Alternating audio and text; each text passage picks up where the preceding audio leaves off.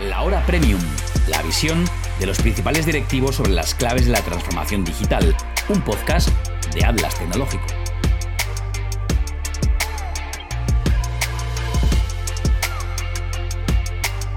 ¿Qué tal? Bienvenidos a, una nueva sesión de La Hora Premium, que es un formato que está, que está funcionando eh, de forma excelente, eh, pensado para, para sean los propios directivos los que transmitan claves a, directivos y puedan, puedes conversar y puedes compartir conocimiento. un poco, ya sabéis que es una de las grandes líneas estratégicas de Atlas Tecnológico, convertirse en un centro de, un espacio en el que se comparta conocimiento para que todos podáis aprovecharlo y, compartir. ¿no? Pues a veces compartir es simplemente dar visibilidad. Bueno, marca personal. Mm, eh, bueno, eh, diréis, muchos pensaréis, bueno, yo, eh, en fin, esto qué lejos está de mi negocio, de mi área de, responsabilidad en la empresa, eh, en fin, lo mío es eh, operaciones, es negocios, comercialización, es ventas. Pues cada vez más, si os fijáis, las empresas se identifican con personas. cada vez veréis más, si sois usuarios de redes sociales, veréis que cada vez son menos las empresas las que comunican directamente y lo hacen a través de de sus directivos, de sus responsables, y de modo que la, capacidad de las empresas y de esos, directivos para crear marca personal al final va a, acabar repercutiendo en el resto de áreas de negocio, eh, porque cada vez más en las, redes sociales, que es la forma a través de la que una gran mayoría de, personas eh, accede a Internet, eh, cada vez más se está personalizando. Y, es, y, es, importante mm, estar ahí y, cuidar la forma en la, que, en la que uno está presente, porque detrás de uno está la empresa y porque es la, la, cara a través de la que la empresa va a comunicar eh, de una forma mucho más amable y más efectiva eh, sus mensajes. Pues para hablar de, este tema estratégico y fundamental, eh, tenemos a José Luis Casal, que es... voy a compartir ya la presentación que es experto en modelos de negocios eh, digitales, es emprendedor y, como dice él, también es aprendedor. Eh, apuesta eh, finalmente por la innovación y la creatividad como solución a la mayoría de los problemas. Lo habréis visto, bueno, si sois usuarios de LinkedIn, Twitter o cualquiera de las redes en las que solemos compartir información, pues lo habréis visto que está ahí, que es, muy, eh, es una persona ávida, activa, eh, con mucha mm, vocación por conectar y por compartir conocimiento. Eh, considera que la innovación y la creatividad son una gasolina necesaria para mover el motor del desarrollo y el progreso. Lleva más de 20 años asesorando a empresas en marketing, en estrategia, en innovación y en transformación digital. Ahora mismo es socio fundador de varias empresas, es miembro del consejo y advisory board en Booker, en Cable, en Notbound, en Talentify, entre otras. Es también profesor de nuevos modelos de negocio y de marketing y estrategia en la Universidad de Barcelona, EAE e de la Business School, además de miembro del comité asesor de Lua Fund y miembro del comité de dirección de Red Mundo Atlántico.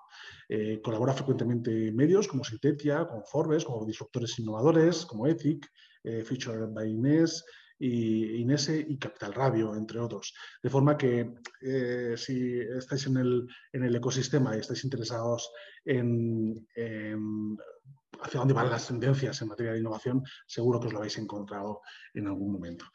De modo que, bueno, pues él decía inicialmente que, eh, me comentaba Pablo, eh, él es un poco, Pablo Liete, quiero decir, eh, es un poco reacio, o sea, en él dice que no, pero que, no es su terreno, pero, pero por lo que me comentaba José Luis, que tiene material suficiente para rellenar esta hora premium. Ya sabéis que vamos a ser que uno de los, de los puntos fundamentales de este formato es la puntualidad. Y, también que uno de los requisitos que, deben cumplir todos los participantes es dedicar un, espacio a la conversación con los, con, eh, los asistentes a este formato, que es, una, es un valor añadido que consideramos fundamental. De forma que, José Luis, eh, entiendo que, que, te tenemos ahí eh, y te doy paso para que, para que protagonices esta nueva premium, siempre pensando en dejar al, final en torno a 10 minutos para, para la conversación con los, con los asistentes. Muchas gracias. Pues muchísimas gracias, Eugenio. Muchísimas gracias, Pablo, que aunque no estás, pero, pero por lo que sí que me han chivado que has estado diciendo, pues, pues darte las gracias. Y muchísimas gracias a todos por estar ahí y a Atlas Tecnológico por la oportunidad de contaros un poco. Em, Pablo sí dice que, bueno, que yo que era muy reacio al tema de la, marca personal, es porque básicamente me, gusta eh, pues ayudar a posicionar o, eh, a ciertos perfiles de directivos, em, pero me gusta hacerlo en la sombra y me gusta dar consejos, me gusta, pero, pero que sean ellos los protagonistas porque para ellos o de ellos es, esa marca que queremos proyectar. Eh, voy a compartir pantalla mi presentación para que iros contando cosas. Creo que se ve, ¿no? Sí, vale. Y, bueno, principalmente, bueno, pues quién soy, pues lo ha dicho Eugenio. Eh, no creo que sea para tanto, pero bueno, ahí estamos. Eh, he hecho muchas cosas durante mucho tiempo y eso pues, pues a eso lo unimos que soy bastante ruidoso y que me gusta conectar cosas y conectar a personas pues hace que esté presente en muchos entornos y relacionados con la tecnología, el entorno de la industria 4.0 y, por eso pues un poco aterrizo también en Atlas Tecnológico. Y por entrar un poco en materia, em, porque a lo mejor tengo que ir eh, pisando acelerador de vez en cuando, em, hay que revisar ciertos conceptos cuando hablamos de marca personal. Me ha gustado mucho una cosa que, dice Eugenio y es que muchas veces eh, pensamos que no es necesario eh, potenciar o, alimentar una marca personal, eh, una porque por desconocimiento, otra por miedo y respeto hacia un entorno digital que no, controlamos o no nos sentimos cómodos del todo. Em, y luego por algo que, por ese matiz que, digo que me gustó, que es que muchas veces lo que hablamos eh, puede afectar a la empresa o lo que comunica la empresa nos puede afectar a nosotros como miembros del equipo de esa organización. Entonces, eh, hay ciertas cosillas y ciertos conceptos que debemos dejar claros antes de, entrar en materia. Porque hay, por ejemplo, una cosa que me hace mucha gracia cuando em, una biografía en Twitter, por ejemplo, ¿no? que muchas veces hablamos de son mis opiniones personales, eh, pero cuando nos definimos somos fulanito de tal, que somos el CEO, el CMO, el CEO de tal o cual empresa. Con lo cual ya no son tan personales las opiniones, porque al final quien ha dicho eso es fulanito de tal, que es el CEO, el CMO, el CEO de tal o cual empresa. Entonces tenemos que tener cuidado con esas cosas. Por revisar conceptos. Tenemos que tener muy claro qué es un producto. Al final, cuando hablamos de Coca-Cola, eh, por poner un ejemplo que todos conocemos, eh, tenemos lo que es el producto que se llama Coca-Cola, tenemos un logotipo que es Coca-Cola y luego tenemos una marca, que es lo que trasciende. Es cuando conseguimos que nuestro producto, nuestra, nuestro, nuestro logo, nuestra esencia, nuestro propósito, conseguimos que un montón de gente se alinee con él y lo quiera hacer suyo.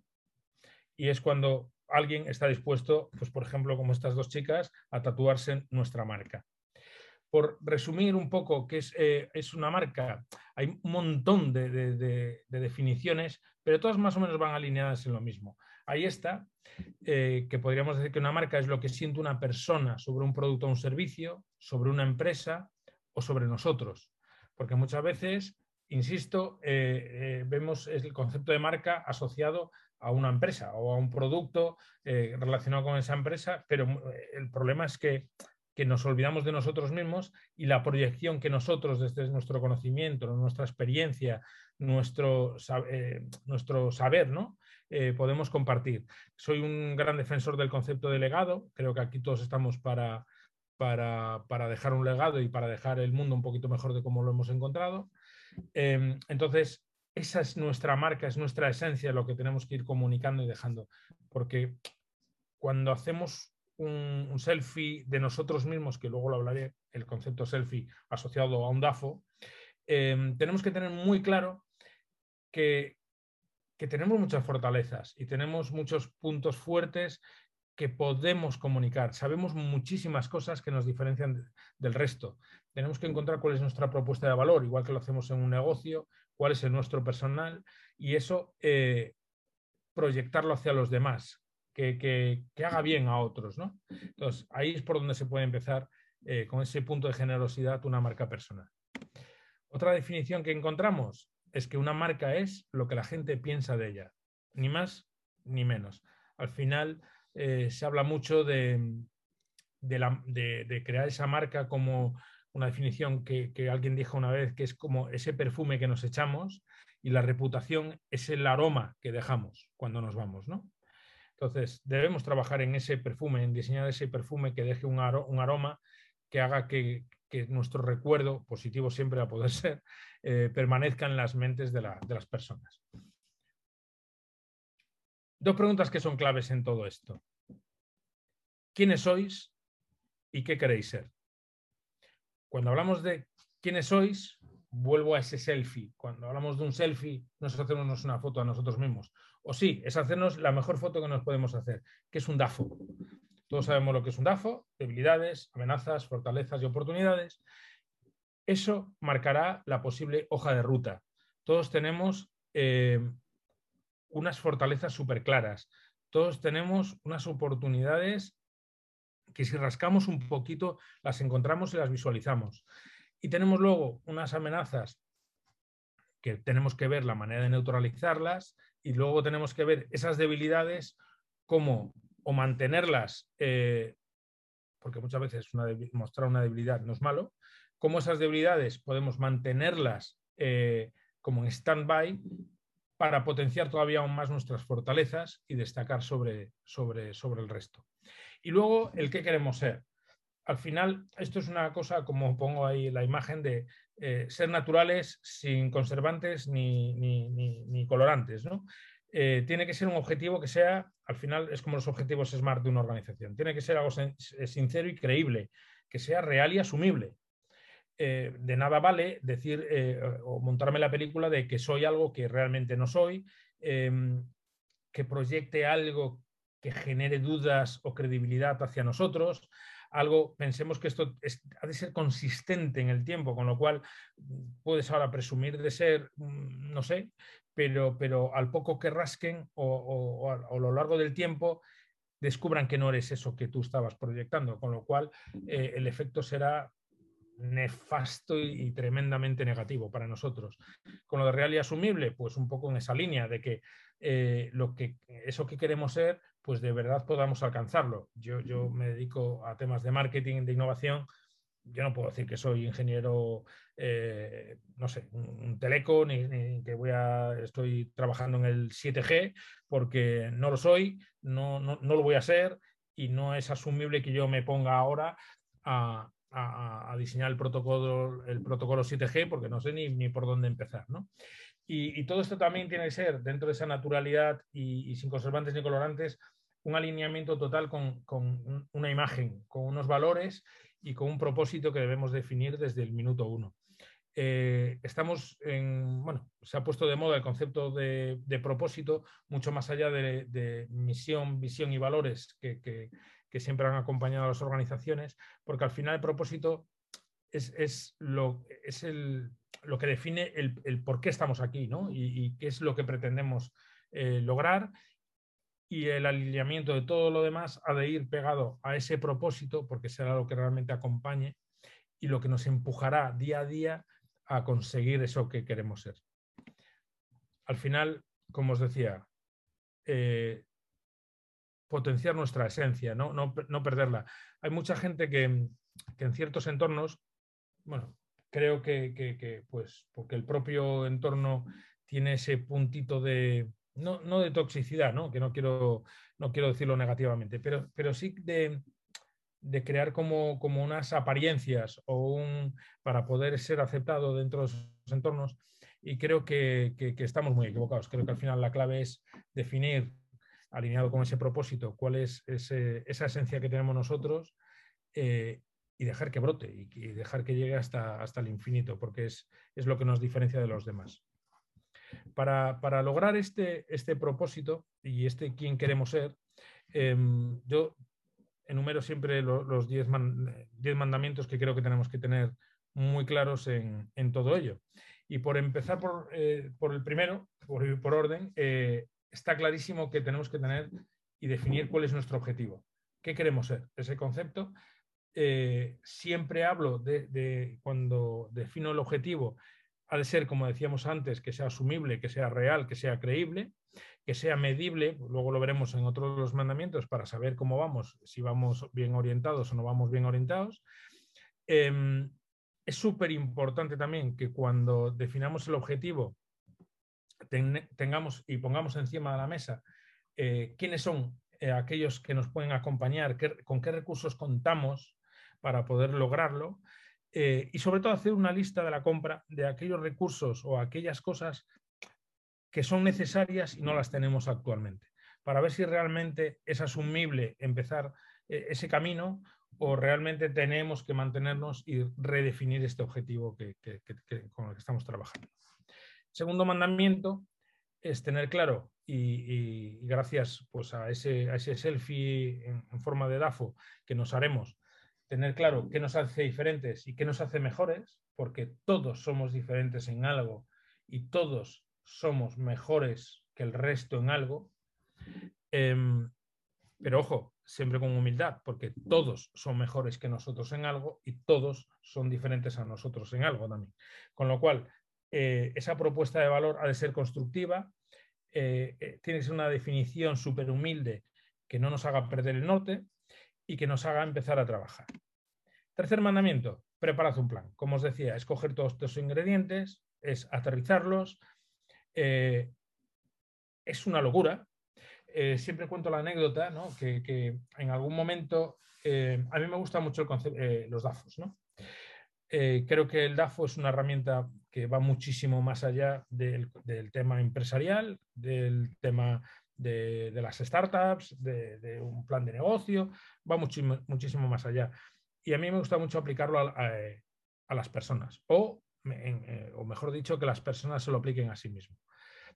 Creo que, mm, que en momentos vitales importantes, en momentos de cambio, en momentos de, dudas, hacerse un DAFO creo que es un buen ejercicio de autoconocimiento, estoy convencido de ello, y cuando estoy convencido es porque lo he hecho yo y lo he puesto en práctica yo, em, porque te ayuda a, aterrizar, te ayuda, te ayuda a aterrizarte a ti mismo, a poner sobre la mesa eh, pues cosas que en el día a día pues pasan desapercibidas o en el día a día eres consciente pero no quieres rascar mucho porque bueno, porque a lo mejor es, pues, es una amenaza o es una debilidad o, es algo que no, te gustaría que salga a la luz porque lo llevas ahí. Em, pero es importante hacerlo porque a la hora de solucionar cosas em, nos puede venir muy bien. Me consta que gente eh, pues, con, la, que he trabajado, a la que he asesorado, a la que he echado una mano con estos temas, eh, algún alumno, em, me ha reconocido que hacer un DAFO en algún momento de su vida le ha hecho bueno, le ha hecho llorar, le ha hecho sacar mucha, mucha porquería interior que tenía ahí guardada y que, de la cual no era consciente. Pero si queremos preparar este plan para, diseñar y llegar lejos y llegar hacia el, objetivo que queremos, es necesario eh, ese DAFO, eh, ese sacar todo para que nuestro plan realmente sea sólido y tenga consistencia a lo largo del tiempo.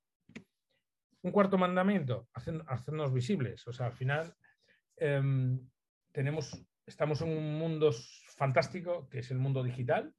Es un mundo que nos ha abierto nuevos canales en, los que, en los que encontrar contenido y en los cuales eh, también podemos nosotros compartir contenido. De momento y sin querer hacer locuras, eh, además es gratis, em, teniendo una buena estrategia detrás, teniendo unas buenas fuentes, teniendo un expertise, un conocimiento y unas ganas de compartir, em, el acceso, como decía, bueno, es gratis, cuando hablo de gratis, no, es gratis 100%, porque, pero el acceso a ciertas plataformas sí lo es, aunque luego si quieres más menos visibilidad, más menos calidad en tus contenidos, pues seguramente tengas que hacer una pequeña inversión, pero bueno, em, pero que no tenemos excusa para hacernos visibles de una forma eh, fácil y asequible. Es a lo que me refiero.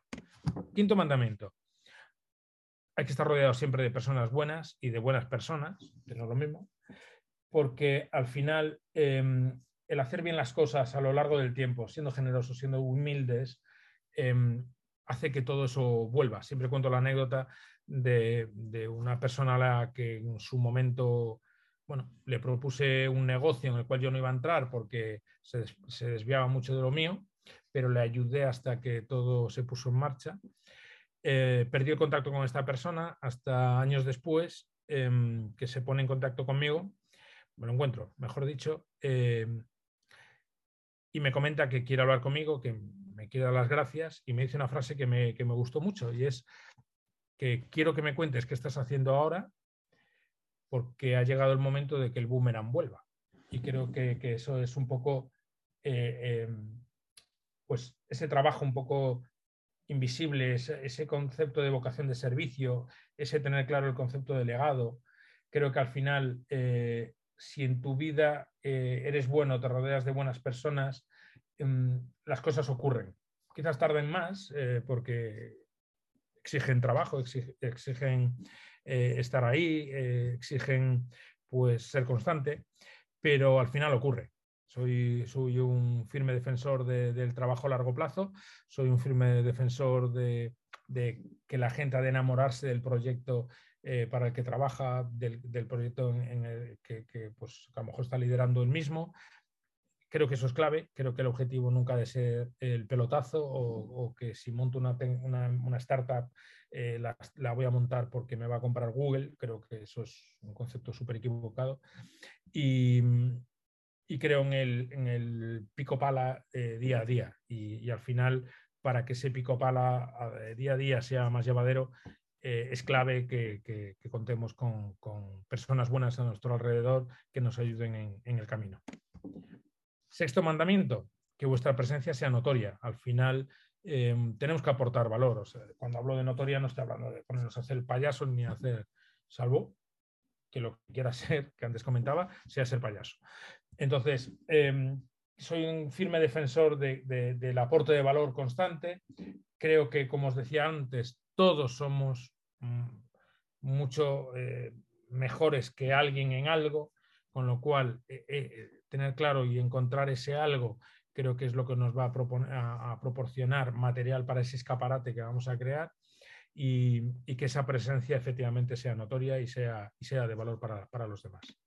Séptimo mandamiento, hay que actuar. Una vez tenemos todo esto claro, eh, actuemos, eh, seamos constantes. Esto es una carrera de largo, larguísimo plazo.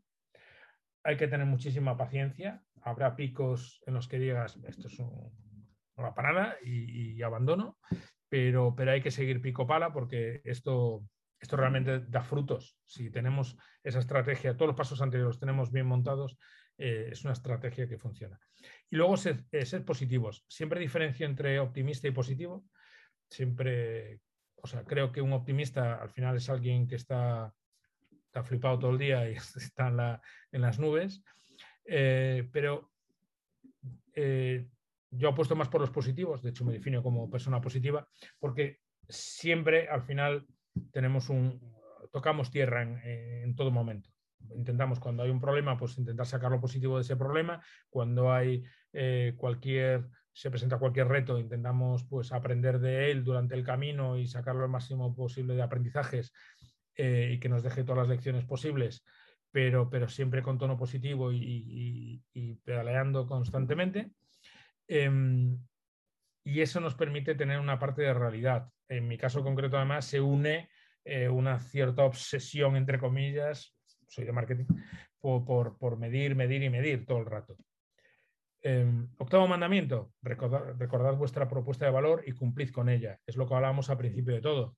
Eh, si esto no es creíble, si a la mínima, si hemos proyectado inicialmente una imagen de, de, astronauta y, no sé ni hablar de nada, no sé física, no sé hablar de ninguna constelación, no sé, al final, al final te pillan. Si yo me estoy comprometiendo a hacer algo, a, contar algo, a ser un referente sobre algo, em, pues tengo que serlo. O si no, pues me he equivocado o he mentido o, y eso pues al final, ese efecto pasa a ser totalmente negativo y con un un desastre, para luego poder remontar todo eso. Y el noveno mandamiento, como os decía, una de mis obsesiones, hay que medir. Hay que medir todo lo que se hace, sin presión, nunca. Esto, esto tiene que ser constructivo esto, y, entendiendo el por qué. Hay, hay métricas que son eh, cuantitativas y, las hay cualitativas. Yo soy muy de cualitativo. Al final, a mí no me importa cuánta gente eh, ha puesto un me gusta, me importa saber quién ha puesto me gusta, porque a lo mejor eh, ahí puedo descubrir a un posible cliente, puedo conseguir eh, descubrir a un posible partner, a un posible socio en algún proyecto. Descubres a gente que realmente es fan de, una marca, porque muchas veces em, con algún cliente hemos descubierto gente que por, por poder adquisitivo no puede acceder o no puede ser comprador de, tu producto o servicio pero a lo mejor puedes tener un guiño o, un cariño con esta persona porque te está poniendo me gusta a todo, te comenta todo lo que publicas, interactúa, comparte tu contenido con su comunidad. Al final eh, no deja de ser un prescriptor, ¿no? Y, en esto de la marca personal y, en marketing en general, eh, tener prescriptores tiene un valor enorme, creo que, todos lo sabéis. Y para terminar, los mandamientos, sentidiño. Soy gallego, entonces hago un guiño a, mi tierra siempre. Al final, todo tiene que tener una carga enorme de sentido común. No podemos eh, pues, arrancar hoy un proyecto de marca personal, de posicionamiento de nuestro perfil. Es decir, mañana me van a llamar de, expansión para una entrevista, porque no te van a llamar de expansión para una entrevista. Es algo que conozcas a alguien en expansión y te quiere hacer una entrevista. Pero vamos, tendrás que demostrar muy mucho durante mucho tiempo eh, que realmente eres merecedor, entre comillas, de esa eh, entrevista en, expansión, donde sea. Y luego, em, que todo sea acorde, que todo sea de nada vale eh, si elijo canales LinkedIn, em, pues, pues ser súper correcto, aportar contenido, y luego eh, en otra red eh, tipo Instagram o, algo más eh, de perfil más personal, ser un cantamañanas. Al final, o somos cantamañanas todo el día o somos muy serios y rigurosos todo el día. No, no, no, no puede ser. Ojo, con esto no estoy diciendo que no se pueda ver que nos estamos divirtiendo, pero veamos cómo proyectamos ese divirtiendo. ¿vale? Y, por cierto, también es, cierto que que hay como, hay como volviendo a esto de Sentidiño, eh, como hay un cambio en ciertas, eh, en las generaciones. No es lo mismo mi generación que, por ejemplo, la generación Z. El concepto, eh, yo tengo un concepto de privacidad bastante alto. Em, si alguien me sigue en redes, es muy... Em, no verá, por ejemplo, en Instagram que yo publico fotos de rincones de mi casa, que no sale eh, escenas de mi vida privada, pero sin embargo eh, la generación Z eh, tiene un concepto de la privacidad mucho más abierto, más permisivo. Y, por ejemplo, esa sobreexposición que tienen tanto personal como de sus entornos sobre su lugar de donde viven, de las actividades que hacen, de sus amigos, del coche que tienen, de estas cosas, eh, se pasa muchísimo más por alto y, son más exhibicionistas, por decirlo de, alguna manera. Em, tengámoslo en cuenta, si ese, ese exhibicionismo también es, va con la persona, pues que también sea en todos los canales. O sea, no estoy diciendo que, que no lo sea, sino que sea acorde todo a todo donde estamos. Y luego, el concepto de reputación online. Se habla muchísimo de, crisis de reputación, de marcas que han tenido eh, problemas por una mala comunicación, por un mal expresarse. Y muchas veces esto es, barrera a la hora de dar el paso eh, dentro de una estrategia de marca personal para muchas personas. Al final, eh, el concepto de reputación no trata sobre qué o quiénes somos, trata sobre cómo se nos percibe en el entorno digital, de cómo nuestras acciones se sienten y son interpretadas, de cómo nuestros mensajes son recibidos, transformados, deformados y reenviados. Esto es muy importante, porque una cosa es lo que yo digo y otra cosa es lo que tú entiendes. Entonces, esto es una cadena, es el teléfono escacharrado de toda la vida, pero en digital. Y con un problema añadido, y es que en el teléfono, pues lo ha entendido mal, lo ha entendido mal, ya os lo explicaré, pero en digital pues queda, queda el rastro. de cómo se ha ido transformando el, mensaje. No, estamos hablando de marketing ni de gestión de la, información, es la empresa, el concepto de reputación va a la empresa, habla, eh, va sobre el equipo, va sobre la forma en que hacen las cosas y algo que es muy importante, que muchas veces pues pasa desapercibido, pero creo que es el, core de todo, es lo que los clientes experimentan cada día. Porque al final nosotros podemos proyectar o pensar que estamos proyectando una cosa, pero como nuestro cliente, nuestra comunidad está entendiendo otra, pues, pues tenemos un problema. Disculpad que me ha salido aquí un mensaje. Eh, entonces tenemos un problema.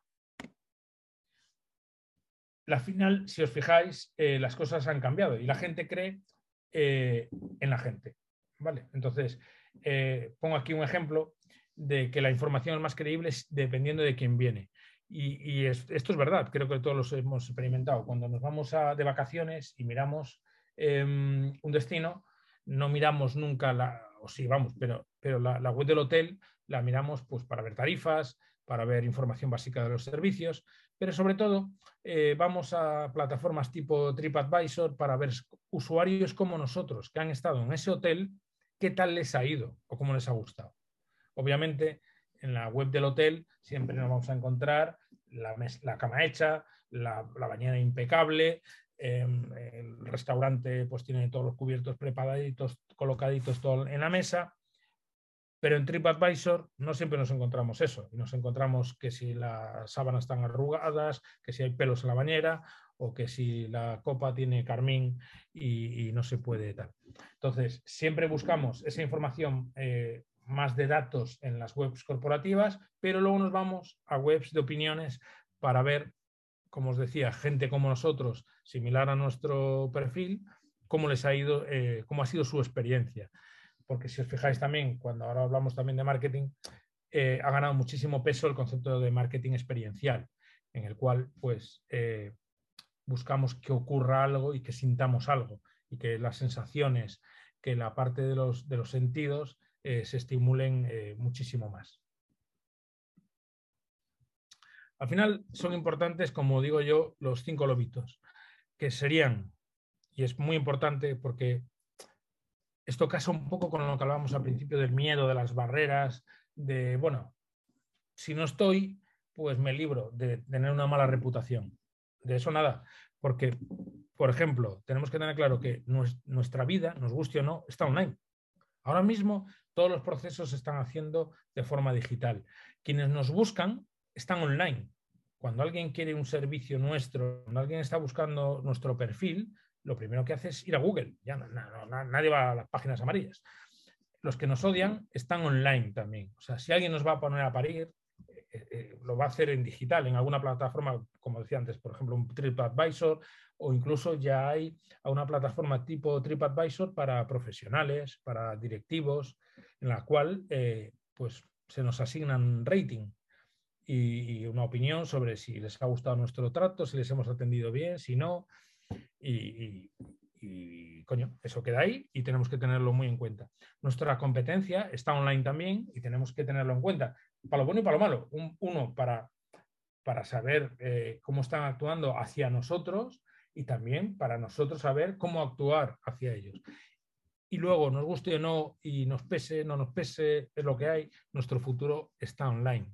Y está ahí, y hemos pasado de tener una presencia mínima eh, con una dirección de correo corporativo. Eh, luego eso pasó, teníamos ya una, web de la empresa y ahora compramos online, eh, escuchamos música online, vemos películas online, nos vamos de viaje comprando los billetes online y así sucesivamente y hasta el infinito porque está llamando a la puerta una cosa que se llama metaverso y empezaremos a hacer negocios en ese otro entorno virtual del cual, pues, si queréis, otro día, otro día hablamos. Al final, como os decía, que esto que os decía aquí, de que eh, quienes nos buscan están online, eh, todo se ha transformado. Eh, si os fijáis, em, el 84% de la gente utiliza Internet para buscar información. De ese 84, el 88 busca, utiliza buscadores, el otro, pues obviamente va directamente, y de ellos 95% utiliza Google como, buscador de referencia. Y es un buscador en el cual cuando ponemos algo eh, podemos encontrar eh, desde las webs corporativas, comparadores, foros de opinión, vídeos y comentarios sobre cuál directorios de diferentes tiendas donde comprarlo, blogs en los cuales se analizan esos proyectos y competidores de, ese, de eso que yo estoy buscando, pues de, de, otras marcas. Con lo cual, al final, eh, Google se convierte en un buscador y pasa a ser un motor de reputación online. Porque si yo estoy buscando una, videocámara que veíamos en la, pantalla anterior, pues también puedo estar buscando vuestra empresa, puedo estar buscando vuestros productos o puedo estar buscando vuestro nombre y ver qué dicen de vosotros. Con lo cual, eh, debemos cuidar esta relación. Al final, eh, pongo este pantallazo que lo utilicé hace un montón de años para una clase porque me gustó mucho porque tiene una doble, ya veréis que ya.com que habla por aquí ya ni existe, pero eh, si os fijáis a nivel reputacional, cuando ponemos ADSL, los primeros comentarios que se posicionaban eran muy malos. ¿Por qué? Porque a nivel SEO, todo lo que publicamos que se va actualizando y enriqueciendo, em, se, posiciona, eh, se posiciona primero en los buscadores. ¿Eso por qué ocurre? Porque el contenido es fresco y entonces el buscador entiende que es contenido fresco y lo actualiza. Entonces, ¿qué ocurre? Eso se posiciona por delante del contenido corporativo que suelen tener las empresas, que es estático y lo, tenemos ahí. Lo que hablábamos antes del hotel, de que pues, las características de la habitación tal o cual siempre es la misma, pero eh, si eh, alguien comentase o crease un blog o para poner a parir eh, este hotel porque ha tenido una mala experiencia, ese contenido, si, si, si, alinea con gente que nos tiene ganas también, pues, pues se posicionará por delante del contenido corporativo. Y esto es lo que le pasó, por ejemplo, al buscar ADSLs, los primeros comentarios eran malos y había uno además de Enrique Dans, que es un experto en tecnología, profesor del Instituto de Empresa, que habló en su momento sobre una mala experiencia con, una, con la DSL de Telefónica. ¿Qué pasa? Hay ciertas cosas, ciertos servicios que todos nos, alineamos con la gente. Cuando alguien está cabreado con su compañía de móvil, eh, salen hordas de gente apoyando a esa persona porque está cabreada con, su compañía de, de móvil, eh, con la de electricidad, con la compañía de seguros. Hay ciertos sectores que es terrible el, puntito rojo que llevan en la frente. Y esto le pasó a Telefónica con Enrique Dance. Enrique Dance tiene un montón de suscriptores, tiene un montón de, visitas en su blog cada día y, Telefónica lo pasó realmente mal para, poder eh, eh, subir posiciones en el buscador para, hasta que eliminó el contenido de, negativo que tenía sobre su ADSL. Al final, las reglas han cambiado y hemos pasado de una comunicación unidireccional, lo que os decía antes, pensad en la web del hotel, en la cual el hotel os dice, esta es la habitación, estas son las fotos, esto es fantástico todo, el buffet es el más rico del mundo, y tú te lo crees o no te lo crees, porque quien emite es el que controla la información y el contenido. Hay pocos canales de comunicación básicamente estaba la web, estaba el email que os decía y poco más, y, mucho más eh, offline. Ah, y hemos pasado a un, momento, a un punto en el que esto se ha democratizado y la comunicación es multidireccional y todos podemos escuchar, todos podemos compartir, dialogar, construir, explorar, criticar. Y entonces eh, hay que hacer las cosas eh, bien y muy bien, porque al final lo que se dice de nosotros en Internet es lo que nos define. Nosotros podemos estar luchando constantemente, compartiendo cosas, pero al final lo que proyectamos y lo que la gente al final entiende de lo que proyectamos y comunica sobre nosotros es lo que al final, eh, nos guste o no, eh, nos acaba definiendo. Entonces, eh, hay un motor para de, la reputación online, al final son como tres ruedas dentadas, que son la monitorización, participación y la reacción y es lo que tenemos que tener muy en cuenta y es lo que tenemos que poner siempre en el radar y a, nuestra, a, disposición de, nuestras orejas y de nuestras antenas, como digo yo. ¿Qué monitorizar? Podemos monitorizar absolutamente todo. Podemos hacerlo bien de forma manual o existen herramientas que podemos utilizar para, todo esto. marcas, nombres, productos, tendencias, competidores, campañas, las debilidades que se... porque todo esto al final, eh, no olvidemos que nos sirve para mejorar, no, no, es para, para, esquivar golpes ni para, ni para defendernos de nada. Al final que sea todo esto de forma constructiva eh, como cuando se habla del feedback. No, no, quiero hacer feedback. No, no, el feedback es bueno siempre y cuando se haga bien porque es, es, necesario para mejorar. Al final, poder monitorizar y saber qué se está diciendo sobre todo esto, pues nos ayuda a mejorar. Ojo, que es lo que os decía antes, un comentario negativo sobre nosotros o nuestra marca es 10 veces más potente que uno positivo, con lo cual remontar eh, nos va a costar muchísimo. ¿A qué voy a esto? Una buena monitorización permitirá ir ajustando las velas del barco para ir por el camino que siempre nos lleve hacia el, hacia el, hacia el buen puerto. ¿no? ¿Dónde monitorizar? Pues al final pueden hablar de nosotros en todos los sitios, en foros, en blogs, en las redes, en comunidades, en, noticias sectoriales, comentarios dentro de otras publicaciones, que eso muchas veces pasa desapercibido, pero es muy importante porque es lo que realmente eh, se está hablando de nosotros porque muchas veces cuando nosotros proyectamos o publicamos una entrevista, en la entrevista nadie nos va a hacer, nadie nos va a poner a parir a nosotros, pero a lo mejor alguien que lee la entrevista y escribe un comentario, ese sí, ese se puede estar desahogando, puede ser un cliente que, está desconforme, que no ha quedado satisfecho con un trabajo que hayamos hecho, puede ser un competidor que bajo o no creo que directamente, pero bajo un perfil eh, de dudosa autenticidad, pues pueda estar aprovechando para darnos caña. O, alguien pues, pues que realmente no nos quiere bien, o a lo mejor es un simple troll pues que le gusta poner a parir a gente que destaca, a gente que hace bien las cosas y que, a, lo mejor no le tenemos que hacer caso y no debemos hacer, eh, muchas veces ocurre, tenemos un perfil de, un alto directivo un cargo político o alguien con cierta relevancia y siempre aparece el típico perfil en Twitter que publica esta persona algo y este perfil le pone a parir, le critica. Bueno, valoremos. Hay que estudiar muy bien quién es, eh, porque a lo mejor es una persona, es un perfil que vemos que es falso y le siguen siete personas. Pues, pues a lo mejor no hay, no hay ni que molestarse en contestar. A lo mejor todo lo contrario, es una persona con cierto peso, es una persona que a lo mejor es equivalente a nosotros, pero, pero, pero que no está de acuerdo con nosotros y nos argumenta muy bien su respuesta, bueno, pues pensemos cómo argumentar muy buen nosotros la réplica y trabajemos con, eso. ¿Cómo crear nuestra reputación? Al final es un poco, yendo al principio, después de, de esos diez mandamientos y de ese DAFO, tener muy clara la información personal y profesional que queremos proyectar, preparar contenido corporativo.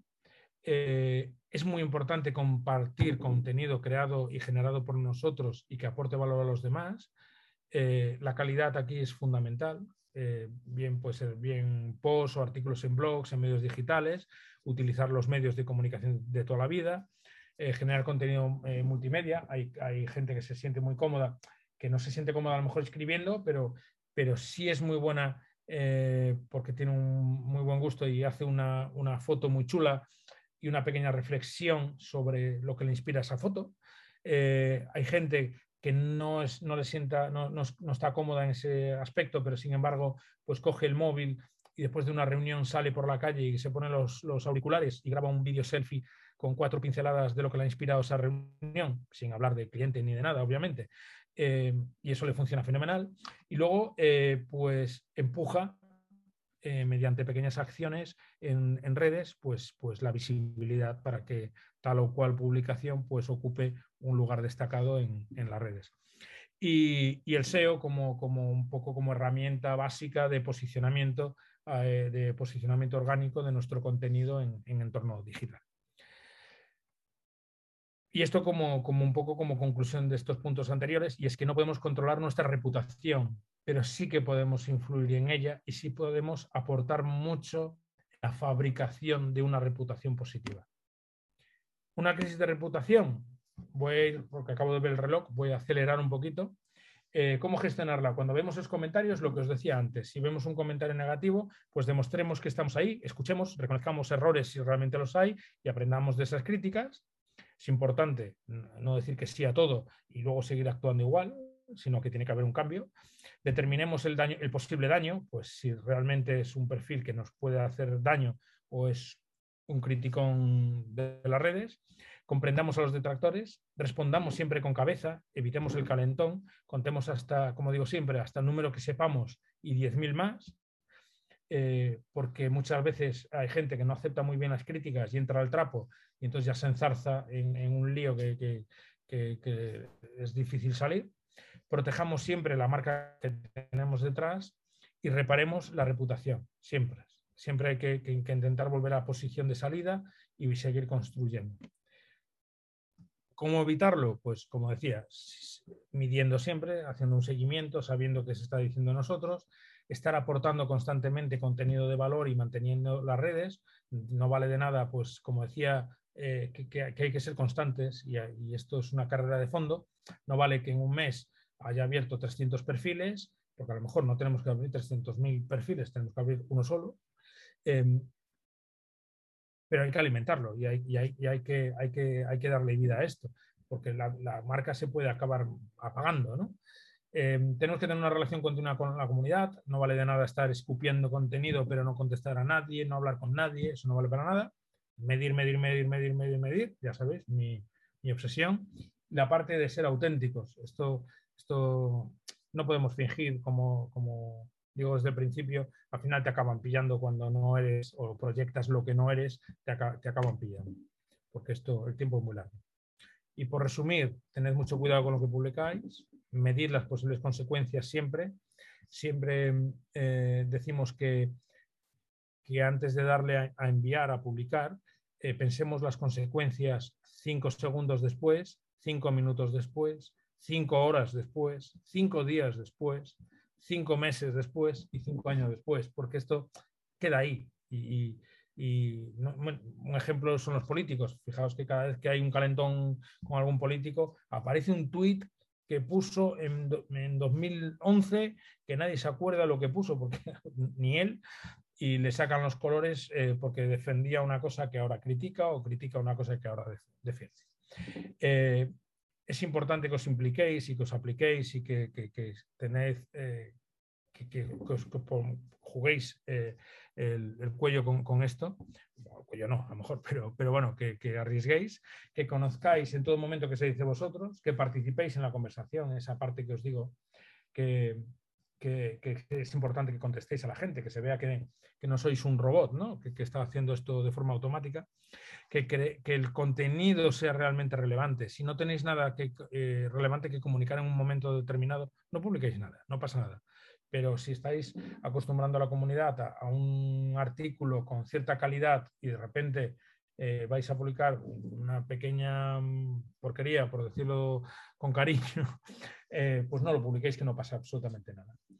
Los canales han de estar actualizados, no siempre eh, que no, os obsesionéis con, generar contenido constantemente, podéis ser unos buenos curadores de contenido y contenido relevante que encontréis, sea que sea compartido, por ejemplo, una buena fuente es Atlas porque publica contenido relevante de gente muy crack que os puede servir para que lo vayáis publicando en vuestros canales mientras vosotros os viene la inspiración, os vienen las ganas o simplemente no queréis hacerlo y queréis convertiros en un referente dentro de un área determinado compartiendo contenido relevante que han hecho otras personas.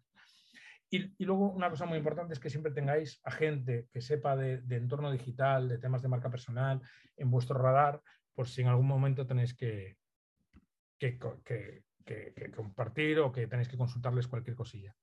Y ahora, pues un poco la, moraleja de esto. Es un vídeo que me gusta mucho porque al final eh, es la historia de, alguien que, hace muy bien los deberes, y ha aprendido y aprende a, venderse para ser el, el, elegido. Es un minuto nada más, pero creo que, creo que os gustará.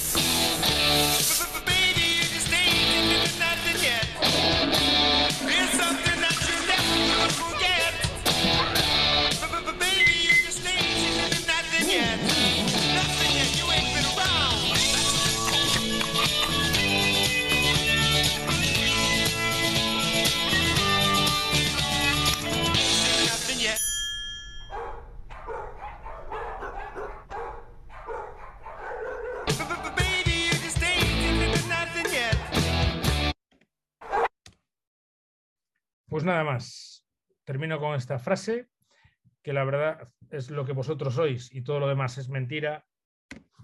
Y muchísimas gracias a todos.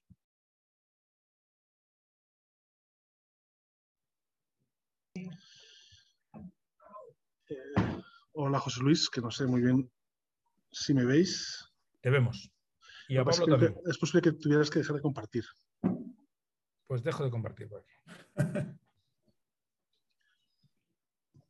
Pues nada, al final se ha podido conectar Pablo, con lo cual ya os dejo en sus manos el cierre de la, de la hora premium. Pero tú tienes alguna pregunta, Eugenio. Tú sí, yo, tengo muchas preguntas, porque este es un tema que. Lánzale la, la pregunta que tú tengas, que seguro que la tuya va a ser más interesante que la mía. Eso, cada uno sabemos de lo que sabemos. Como decía durante toda la presentación José Luis, habiendo un profesional aquí, ¿qué hago yo metiéndome en este lío? Ah, y, bueno, y por supuesto, eh, en el chat podéis enviar las preguntas que consideréis. A mí yo, en el, mundo del periodismo, eh, vivimos un antes y un después al estallido de las redes sociales al final de la década de 2010. ¿no? Entonces, y sobre todo esa, esa, función de Google como el gran medio de comunicación que conectaba con, todo el conocimiento y tal, y también con la actualidad.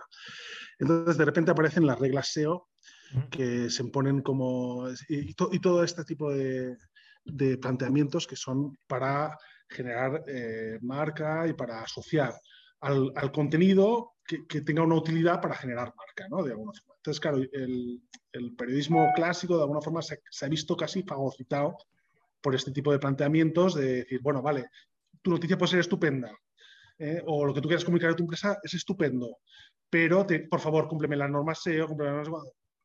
Entonces, yo ahí es donde que, me gustaría que José Luis eh, eh, un poco plantearle este tema de cómo evitar ser fagocitados y que, que lo que es un instrumento no se convierta en un fin. ¿no? Porque yo lo decía al principio, tenemos que tener marca personal porque, porque cada vez más, es mi impresión, las empresas tienen un rostro humano y cada vez vemos más a, CEOs y a directivos comunicando la, empresa. Pero eso tampoco tiene que, que acabar convirtiéndose lo que es un medio convertirse en un fin. ¿no? Entonces, ¿cómo encontrar ese equilibrio eh, de forma que seamos capaces de aceptar que algún contenido puede no, no, cumplir las normas de SEO, pero vale la pena apostar por él y este tipo de planteamientos? Pues mira, yo Muchas gracias, José Luis. Una alegría, gracias como siempre. gracias, Eugenio. Pues yo soy un gran defensor de, de, que, de esa parte de la autenticidad, con lo cual si tú escribes de una forma determinada y aportas valor realmente, ese contenido ha de salir. Eh, soy bastante eh, crítico porque al final nos estamos adaptando a lo que Google quiere, no a lo que la comunidad quiere o a lo que nuestro entorno quiere, sino a lo que Google quiere para posicionarnos y premiarnos colocándonos más arriba o más abajo. Al final, eh, yo creo muchísimo en, el contenido de valor real y que, que, sea el conocimiento de una persona pues, un alto directivo de, una, de, una, empresa eh, tiene muchísimo más que aportar a nivel conocimientos, a nivel experiencia, que, tener que rehacer todo ese contenido para que Google me lo coloque donde a mí me apetece. Pues a mí eso no me preocupa. ¿eh? Yo, yo me quedo con el contenido de valor y la, por la propuesta de valor que aporte ese perfil. Gracias, José Luis. te pregunto yo, ¿eh? ¿eh? Bueno, a mí me ha parecido enhorabuena por la presentación, me ha parecido súper interesante. Yo creo que, la gente la va, le va a venir muy bien y luego cuando lo movamos entre los usuarios de Atlas, yo creo que la gente la va, la va a escuchar. Entonces, yo la pregunta que te hago es más pensando en, eh, bueno, en todos, ¿no? En los que te estamos escuchando ahora y en los que pueden escucharlo después. Eh, una de las cosas que a mí más me preocupa mm, que he visto en, yo insisto mucho en la gente que estudia nuestros másters, que desarrolle su marca personal, ¿no? Pero luego también he vivido algún pequeño conflicto de desarrollo de marca personal excesiva en algún mando intermedio dentro de sus organizaciones. Entonces, me imagino que tú tendrás más, que, más de una experiencia en este sentido. Eh, a mí, por ejemplo, también me gusta yo soy de los que pido a la gente que tenga un papel activo en redes sociales dentro de, dentro de Atlas, dentro de FOM, pero luego la gente, cada uno es libre de hacer lo que quiera y como quiera y tener eh, ese, ese papel, ¿no? Entonces, ahí hay un trade-off entre, entre, entre lo que no debes hacer o lo que tu jefe le gustaría que hicieras y entonces, ¿cómo te mueves en esa, en esa circunstancia? Pues me gustaría que dieras algunos mensajes en todas las direcciones, ¿no? En las direcciones de prudencia y en las direcciones de construir también la marca de tu organización, porque hay gente, mm, pues yo, eh, dentro de Aldas, hay grandes colaboradores que, por no poner nombres, que están ayudando a sus organizaciones a tener una gran marca, una gran marca de compañía, y porque pero, pero también lo puede haber quien, quien lo líe. Yo recuerdo muchas veces cuando en alguna compañía para la que he trabajado, por no decir nombres, que los responsables de comunicación cuando veían a alguno lanzarse en redes sociales decían, ¿dónde va? ¿Dónde va? Nos la va a liar. Y, esto también es peligroso. ¿no? Entonces, en ese, en ese orden, que, yo creo que en esto no, no, no, no, has, no has dicho ninguna recomendación, por lo menos desde que yo me, he incorporado, que eran los cinco minutos, eh, si te importa hacer alguna reflexión, te lo agradecería. Sí, pues a ver, pues gracias. Me, gusta la pregunta. ¿eh? Em, equilibrio. Eso fundamental.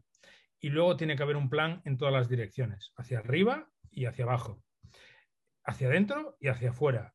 Em, por un lado, em, que un empleado de una, de una compañía tenga marca personal es muy bueno para la compañía, pero tiene que haber un equilibrio y, hay, que, hay que ecualizar muy bien la parte de ego, por un lado, porque al final, lo, decía un poco al principio, eh, cuando alguien en su biografía de Twitter tiene que son eh, soy fulanito de tal, eh, CEO o perdona, CMO de no, sé, de no sé qué compañía o CEO de no sé qué compañía, no vale luego la coletilla y las, mis opiniones son personales. No, porque es fulanito de tal, CMO de tal o cual compañía con lo cual estás salpicando, para bien o para mal, depende, eh, lo que estás ahí publicando.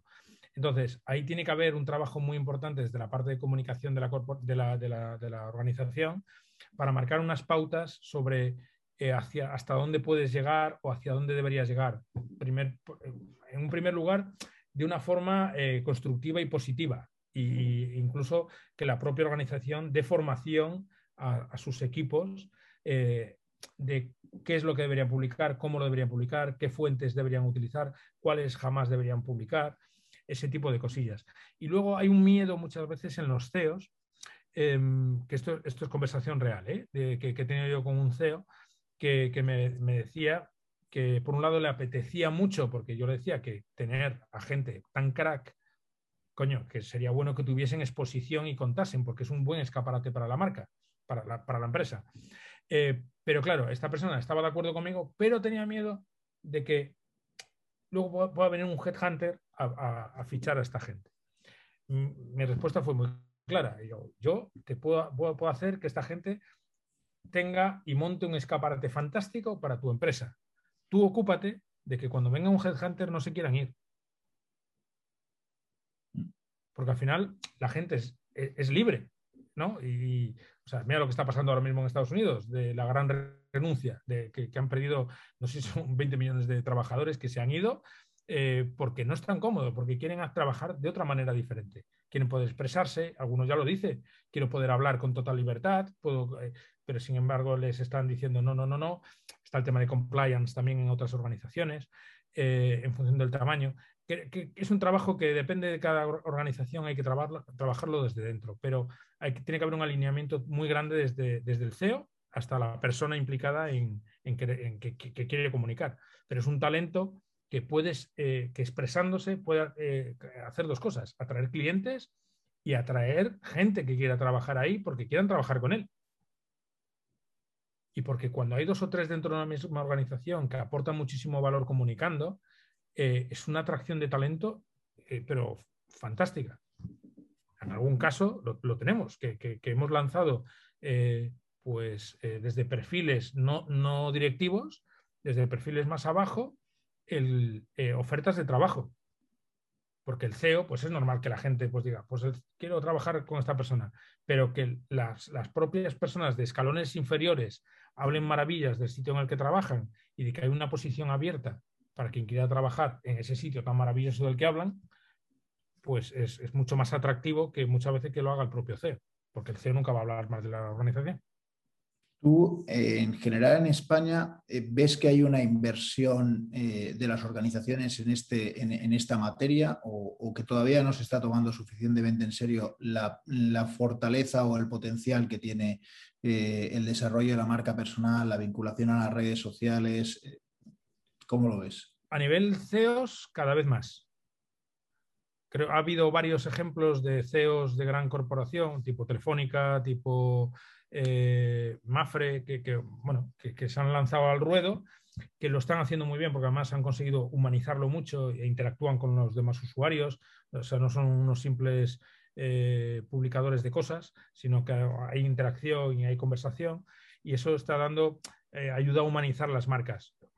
Pues, pues, eso, imagínate un Telefónica, el monstruo que es, pues, pues que haya esa, percepción de humanidad por parte del equipo directivo. Y, pero aún hay en las pequeñas es donde hay más reticencia todavía. En las pequeñas y medianas hay mucho por el, por el miedo al que, dirán, o a ver si voy a decir cosas que mi competidor puede aprovechar, o hay ciertos miedos, eh, pero que son un poco inherentes a, cómo, a cómo, somos. ¿eh? Siempre yo lo digo cuando algún emprendedor habla conmigo, no, es que tengo un proyecto y tal, pero ¿de qué va? No, es que no te lo puedo contar. yo, coño, entonces ¿para qué no te puedo ayudar? Si no me cuentas entonces, tenemos como ese cierto miedo muchas veces a, exponernos, por, pero es por desconocimiento. Al final, cuando la falta de, conocimiento de algo nos genera miedo y ese miedo al final también hace que si el CEO tiene miedo, él no lo hace, pero además prohíbe a otros que lo hagan. Entonces, hay que trabajar eso. Un último consejo, ¿cómo le recomendarías, porque ya estamos en el tiempo máximo, eh, ¿cómo le recomendarías a alguien que buscara eh, su asesor en esta materia? ¿Cuál es la manera adecuada? Pues, pues mira, alguien que principalmente em, sea invisible, que lo tenga, que esté disponible, eh, que le acompañe y que quiera y que se parezca a él, que entienda un poco a qué se dedica, eh, que le guste el sector en el que está, porque los consejos iniciales son muy importantes. Entonces, que le pueda dar tips sobre de, enfocados a negocio, hacia la parte más humana y luego que conozca muy bien el medio, obviamente, que sepa muy bien de qué van las herramientas, qué herramientas puedes utilizar, eh, eh, que, puedes utilizar también para monitorizar, para escuchar qué se dice, que, puedes utilizar para coger contenido, dónde está el contenido de valor una persona que al final conozca tu sector también y que se parezca a ti, sabrá dónde conseguir contenido diferente al que utilizan tus competidores, por ejemplo, y que tú te puedas convertir en una autoridad dentro de un sector determinado. Bueno, pues muchísimas gracias, José Luis. Eh, para eh, ha sido un placer, yo la, voy a volver a ver. Esto, la suerte que tiene es que Eugenio nos lo subirá en podcast, nos lo subirá en vídeo, lo podemos ver en el coche, lo podemos ver en cualquier momento, pero yo muchas de las cosas que has dicho las tengo que reflexionar con mucha más calma en, una, segunda audición, incluso en una tercera. Pues será un placer. Y para, bueno, ya, ya repetiremos, porque yo creo que esto, esto tiene para, para, más de una hora y aquí las, píldoras, las píldoras tienen que ser de una hora. Y luego para el resto de las personas que nos acompañan, deciros que bueno, que eh, próximamente, el jueves que viene, tendremos eh, eh, con Alberto Villalobos la, sesión de 5G. vamos, sabéis que vamos cambiando las temáticas, no siempre son tecnológicas, hay de todos. Esta nos apetecía muchísimo porque yo creo que hay que dar una, formación amplia y, motivos de reflexión para todos los seguidores de Atlas Tecnológico. La siguiente será tecnología y esta ha sido sobre marca personal y como os he ido comentando, un lujazo tener aquí a José Luis con nosotros. José Luis, muchísimas gracias por todo. Muchísimas gracias a vosotros. Nos vemos pronto. Un abrazo y nos seguimos en contacto. Un abrazo. Hasta luego.